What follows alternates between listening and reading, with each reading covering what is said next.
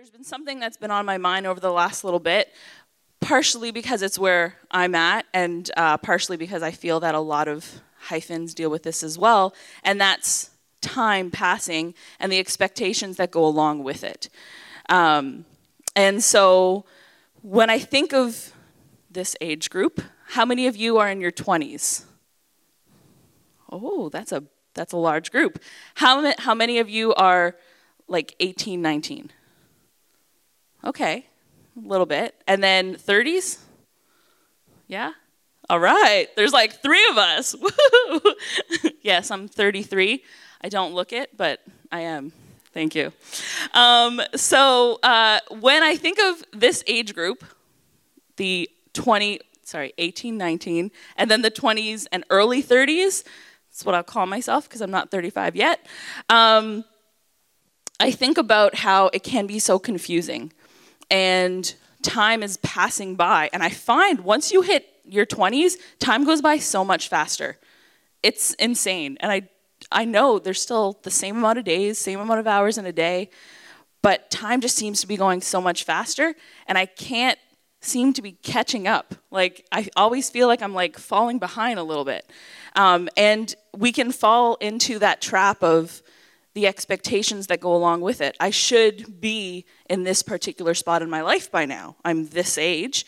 This is where I should be. Or I should have already accomplished, you know, A, B, and C already. I should be on my way to this spot. I should be on my way there. And, and we can fall into that trap of, of that the expectations that fall into this age group and then also just the comparing and I was thinking and praying about why I wanted to talk about this. And I think part of it is because during the pandemic, we were all home. All we had was social media to keep us company and our families, unless, unless you're someone who lives by yourself like, like myself, right? Um, and so you'd scroll social media and you're looking at everybody else who's in your age group and you're going, wow, that so and so just just bought a house. So and so just just got a really good job. So and so just is traveling over well maybe not traveling. Scratch that. So this is what happens when I lo- lose my notes. Um, I haven't even started my notes yet. um, but so and so, you know, it, it just got married. So and so just just had a baby. What about me? Why, why haven't I done those things? What, God, am I falling behind? And we fall into that trap where we're comparing. And so that's kind of what I want to talk about today, because I've been there. Uh, Ecclesiastes 3 and 11. He has made everything beautiful in its time. He has also set eternity in the human heart. Yet no one can fathom what God has done from beginning to end. And then Proverbs 16 to 9, just because I love this scripture too. In their hearts, humans plan their course. We have a plan, we know the way it should go, but the Lord establishes their steps. So we think we know what our plan should look like. But God God has other plans, and his ways are always better. Like I said, I know this all too well. Um, when I was 18. I was just starting out with the Lord at 18. I only um, started going to church when I was 15 and uh, got baptized with the Holy Ghost at 18. Um, and so I was 18 going off to university, and I had my five, six year plan in place. I was going to, I went to UNB. I was going to graduate in four years with my Bachelor of Science.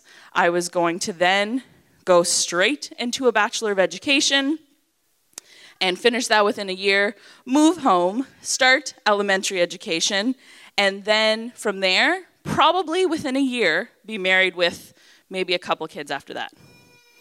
I'm 33. Let me tell you, none of that worked out in the time that I wanted it to. um, but I'm so thankful it didn't because I've learned so much.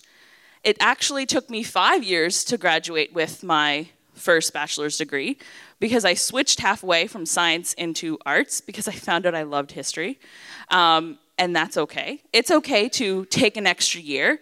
Uh, don't ever, if you are in the university or if you're in university or college and it's taking you an extra year or two to finish your degree or more, that's fine. Some people have to work, right, to be able to afford to go to school, and so it might take a little longer. That's okay. That's okay. Just throwing that out there. Um, so it took me five years, and then I actually only went to do my education degree two years later because I did a year at NCC and then I went on missions. And I learned so much about myself in those two years that I would never go back. I would, I would never go back to the plan that I thought I was best for me back then because I learned so much about myself, about God, and about my ministry. Excuse me, about my ministry. And uh, so once I did my education degree, I did move back home. I am teaching full time in the high school level, not elementary. And I love it. I love teaching high school. I love my job so much. I'm actually not even teaching history, I'm teaching math and science, but I love my job.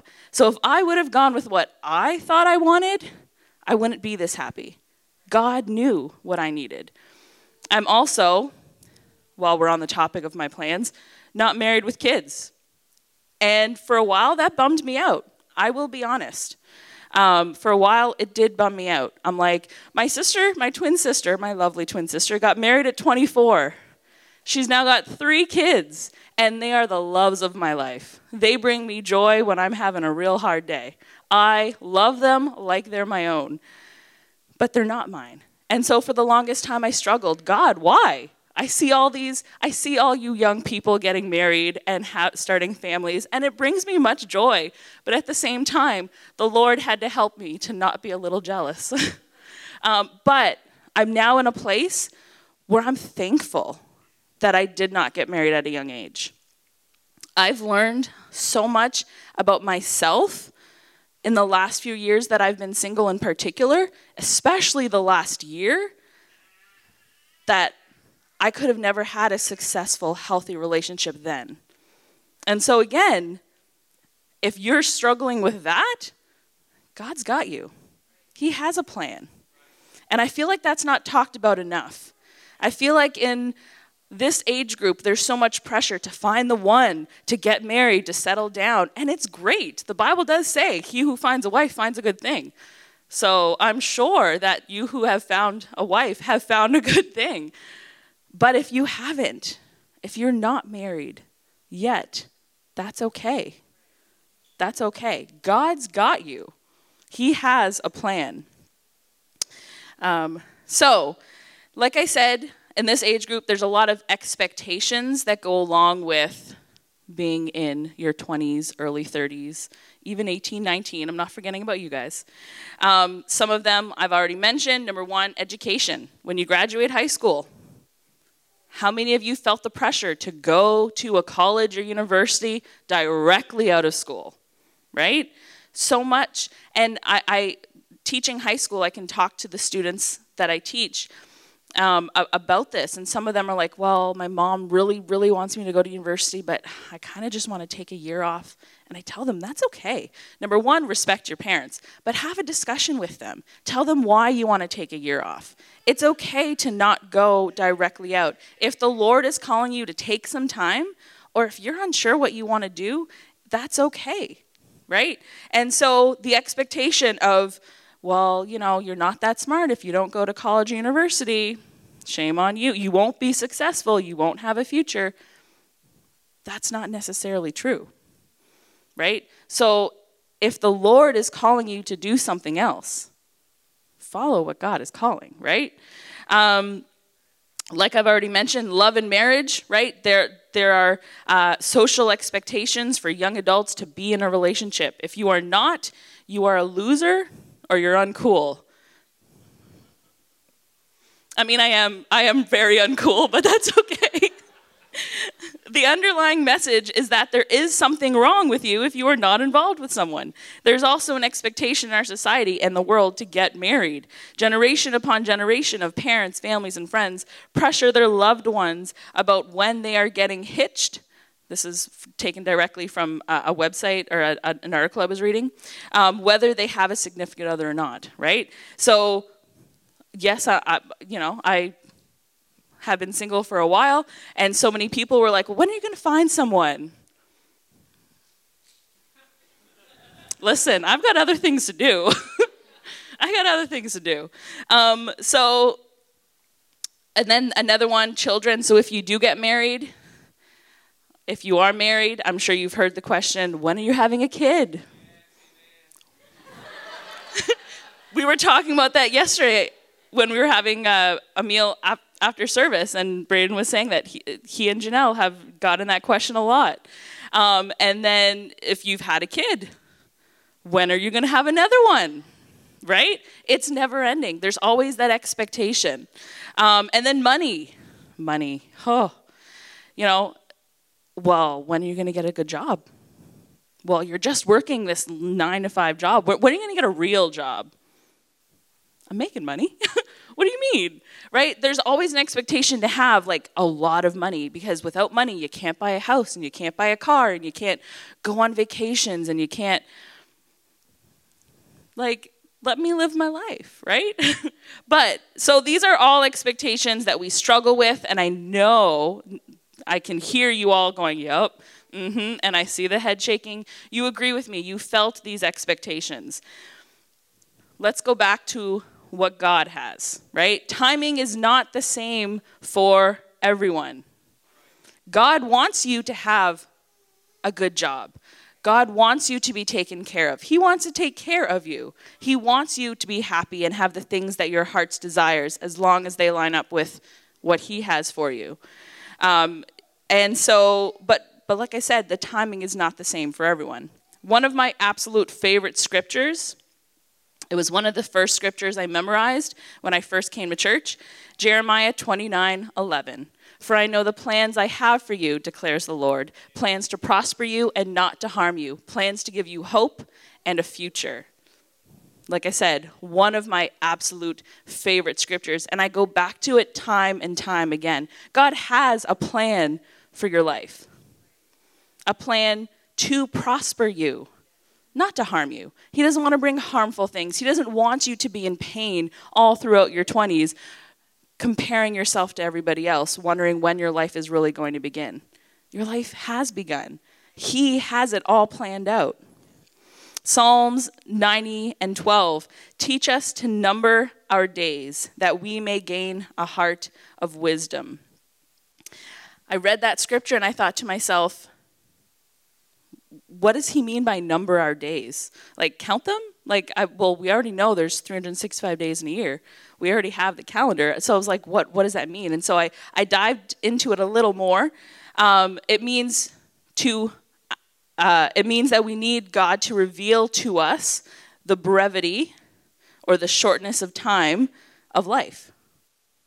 We yes, we live till we're hopefully old.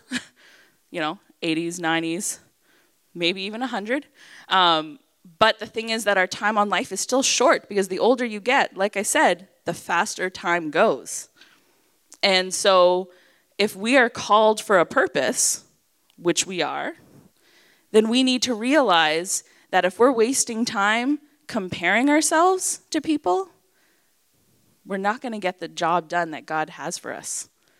Right? So we need to recognize the shortness of time, the brevity. We need God to number our days so we can stop focusing on everything else and start focusing on what He has for us. So, getting God to re- reveal to us how short life on earth really is can be a powerful revelation that will help us to gain a heart of wisdom. If we can understand the brevity of life, then we will no longer waste time on things and expectations that don't matter. And we will focus our time on making sure we are following God's ex- expectations and God's plans. Now, there are overall, there's two kind of plans that God has for us. There's the general and then there's the specific. The general is one that everyone has. We are all called to reach the lost. We are all called to preach or to to teach the Word of God. Whether you're a preacher on the pulpit or you're someone who goes and you're sharing Jesus with your friend, you're still You're still doing that general will of God. And so we are all called to do that, to reach people, to save souls, to bring people to God. That's the general will of God. Then there's the specific will of God. That is what God specifically has for each and individual each each individual person. There we go. That is something that only you can seek him for. Yes, get others to pray with you and for you and seek godly counsel, of course. Any decision I make, I, I pass by my pastor. But make sure that God is speaking to you. John 10, verses 3 to 4 says, The gatekeeper opens the gate for him, and the sheep listen to his voice. He calls his own sheep by name and leads them out. When he has brought out all his own, he goes on ahead of them, and his sheep follow him because they know his voice. If you know the voice of God, then you will follow him wherever he leads you to. Every single day, you will know what God wants you to do. Not the person beside you, but you, because you know his voice. If we want to be able to follow God in our life, in our lives, then we need to know his voice. Later on in that same chapter, Jesus said, My sheep hear my voice. I can hear a voice, but maybe not recognize it because I don't know them. But if I know God, then I'm going to know when He's speaking to me. I'm going to know when He's saying, See that person over there in the corner? Go talk to them. Because only I can reach them. I'm going to know when I wake up in the morning and He needs me to go a particular route instead of another one, just, just because maybe there's someone that I need to meet. I'm going to know those things because I know His voice. So I want to remind you all today that despite what society's expectations are for this time of your life, whether they think whether they think that you are falling or failing, falling behind, that is not what God thinks. After all, aren't his expectations and his thoughts about us what really matter? What his thoughts about what we are doing with our lives, that's what really matters. If we choose to focus on the world's expectations for where we should be, then we will lose sight of where God wants us to be. Which would be horrible because God has amazing plans and He has a purpose. When I first came to God, that was one of the things I held on to the most. God has a plan and a purpose. I'm not just walking around aimlessly on this earth. I'm not just here to pay bills and live day to day. I'm here for a purpose, for a reason. And that's something I try to share. I was, like Braden said, youth pastor for seven years. Almost every message that I preached, I made sure to tell people. I made sure to tell my young people God has a plan for you. God has a purpose. You're here for a reason. And I'm telling the same to all of you. You are here for a reason. It's not a coincidence that you chose to wake up early, even though you probably went to bed very late to come to a hyphen session and to hear this message. God wanted to remind you that you're here for a reason. He has a purpose for your life. And that's something that only God can do through you. Not what other people think of you, but God. There are things that only you can accomplish, people that only you can reach, souls that only you can lead to God. And so, where you are at in your walk with God, where you are at in your life right now, if you're far away from God or if you're you know you're right where you want to be or where you need to be, God still has a plan for you. While preparing this message, I felt strongly in my spirit that some of you, maybe even all of you, have felt a call of God on your life. Some of you, maybe it would have been at a youth convention years ago when you were a teenager, and it's been so long ago, but you think about it from time to time. I remember that altar call where God called me. And then Braden's message last night confirmed it for me. I, I, I felt it again. God's got a call. He's called you already. He's called some of you, but some of you are holding those stones and you feel like you're too weighed down to be able to do anything. But you let those go yesterday. Today is a new day, a fresh start. So, those expectations that were weighing you down, those thoughts of fear, of failure, of I'm not where I should be, you let those go yesterday. Today is a fresh start. You felt the call, but maybe years have passed. That fire that was there is now a memory, and you lo- no longer feel like you're in the right place. Like I said, you were carrying those heavy stones. So I feel to tell you that that calling you felt years ago, it's still there. God did not take it off of you. It's still there. That fire is just waiting to be reignited.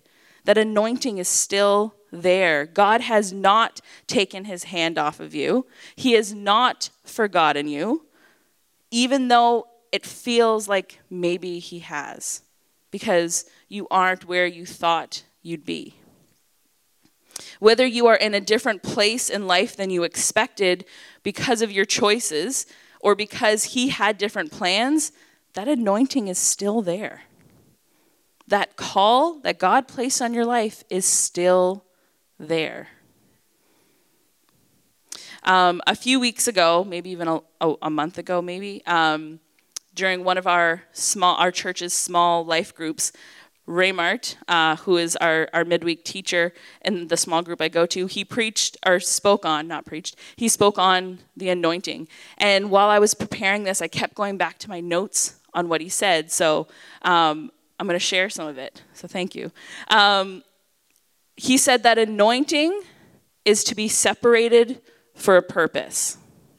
You were separated for a purpose, for a call. You are called. Keep that in mind. Um, there is a particular, and he shared this, and I loved this. It's just blew my mind. So cassia is a flower, and it's an ingredient that is in anointing oil. He could probably explain it better, but I'm gonna try. Um, and it means cassia means to bend down. Um, cassia is a yellow flower on trees, and it will not bloom until it is hanging down, until it's bent down. So keep that in mind that cassia flower, that cassia means to bend down. It's hanging off the tree. It won't bloom until it's bent down. Kind of like how we will not f- properly feel the anointing until we are bent down to God, until we give Him everything every expectation, every hope, every fear, every desire, every plan that we have. We give it to Him. So we can so we need to make sure that we are submitting that to God because we are separated for a purpose. If you want that anointing, then that is something that you need to make sure that you're doing not just once, but every day. And sometimes we think doing it once, oh, yeah, I've, I've done that. I, I gave that to God yesterday. Well, did you pick it up today? We can say time and time again, I've given God my plans. It's fine. But then the next day, did you, did you ask God to lead you? Did you ask God what His plans are? And if you didn't, then maybe that means you picked up those plans again. I've done that before where I've, I've given things to God, and then without even thinking, I'm ruling it again. I'm holding on to it again. And once again, I feel lost. And I, and I wonder where I'm supposed to go and, and why I feel far from God. And, but it's because, again, I didn't leave it at an altar. I didn't bend down and submit it to God. John 3 and 30, he must increase, but in order for that to happen, I must decrease. I must decrease in order for him to increase. In order for his plans in my life to happen, in order for his expectations to be put onto my life, he has to be the one to increase, and what I want has to decrease. It takes a lot to say, okay, God, I submit. I humble myself. I will follow your plan. I will give you everything. I will follow your timing. Because sometimes I'm a type A personality. I like to have control of things, and that is something I struggle with, but I give it to God daily because I know His plans are the best. His plan for me is better than I could have imagined. Uh, I'm just about done, so I'll get Alana to come back to the music. God's plan is perfect. It 100% is. His plan for us, for you, is perfect. And his plan for you will be powerful. You will you are going to do amazing things that you never expected or even dreamed possible. I never once thought that a, a, a, young, a young girl, I was 24 when I went on missions to Africa. That's crazy for me. My family, I come from a family that does not have a lot of money. They've never traveled ever. I grew up in government housing. My dad's not in the picture. And for me, the things that I've done, the places I've gone, the people I've met that God has allowed to happen in my life, wow. My mom even gets blown away at the fact that the shy, stuttering little girl that she knew can stand up in front of people and speak. But that's because God did it.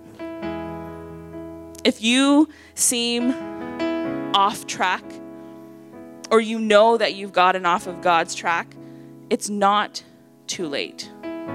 I want to remind you that God's timing is not our timing. His expectations are not the same as the world's expectations. You aren't running behind,